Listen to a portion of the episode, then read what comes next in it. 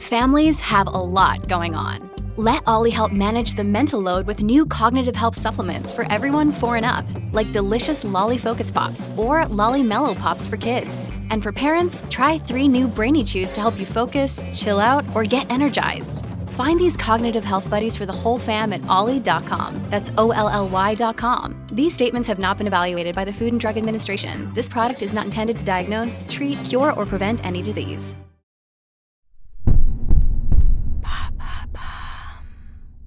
Le gouvernement peut-il vraiment limiter l'accès aux écrans pour les enfants? Merci d'avoir posé la question. À deux ans, un enfant passe en moyenne une heure par jour devant les écrans, selon une étude de Santé publique France publiée en avril 2023. Emmanuel Macron a décidé de prendre ce sujet à bras le corps. Lors d'une conférence de presse le 16 janvier 2024, il a annoncé, je cite, vouloir reprendre le contrôle de nos écrans qui trop souvent enferment là où ils devraient libérer. Sur la base de recommandations que feront des experts que j'ai réunis la semaine dernière, nous déterminerons le bon usage des écrans pour nos enfants, dans les familles, à la maison comme en classe. Parce qu'il en va de l'avenir de nos sociétés et de nos démocraties. Cette commission devrait rendre ses travaux fin mars 2024. Emmanuel Macron dit ne pas fermer la porte à d'éventuelles interdictions ou à des restrictions. Mais il y a déjà tellement d'études sur le sujet, pourquoi réunir un comité d'experts? En effet, ce n'est pas forcément d'actualité, il y a régulièrement des études et des rapports sur le sujet. En novembre 2023, la revue Nature a révélé que l'exposition aux écrans aurait des répercussions faibles à modérées. Près de 2 millions de témoignages auraient été recueillis pour arriver à ces conclusions. Ce qu'il en ressort dans les grandes lignes, c'est que le contenu aurait plus d'influence que le temps d'exposition aux écrans. Par exemple, l'étude constate certes une baisse des capacités d'apprentissage généralisées chez les enfants passant beaucoup de temps devant les écrans, mais lorsque l'enfant consulte des programmes éducatifs, ses capacités peuvent aussi augmenter. Il faut prendre en compte les facteurs sociaux et économiques. Bien sûr qu'un enfant en bas âge passant beaucoup de temps devant les écrans peut être préoccupant, mais ce serait plus un symptôme qu'une cause des problèmes qu'il serait sujet à développer. En bref, Emmanuel Macron espère, grâce à ce comité, obtenir un consensus de la communauté scientifique. Et c'est un objectif qui paraît compliqué à atteindre, car malgré l'abondance des travaux publiés, le sujet continue de diviser.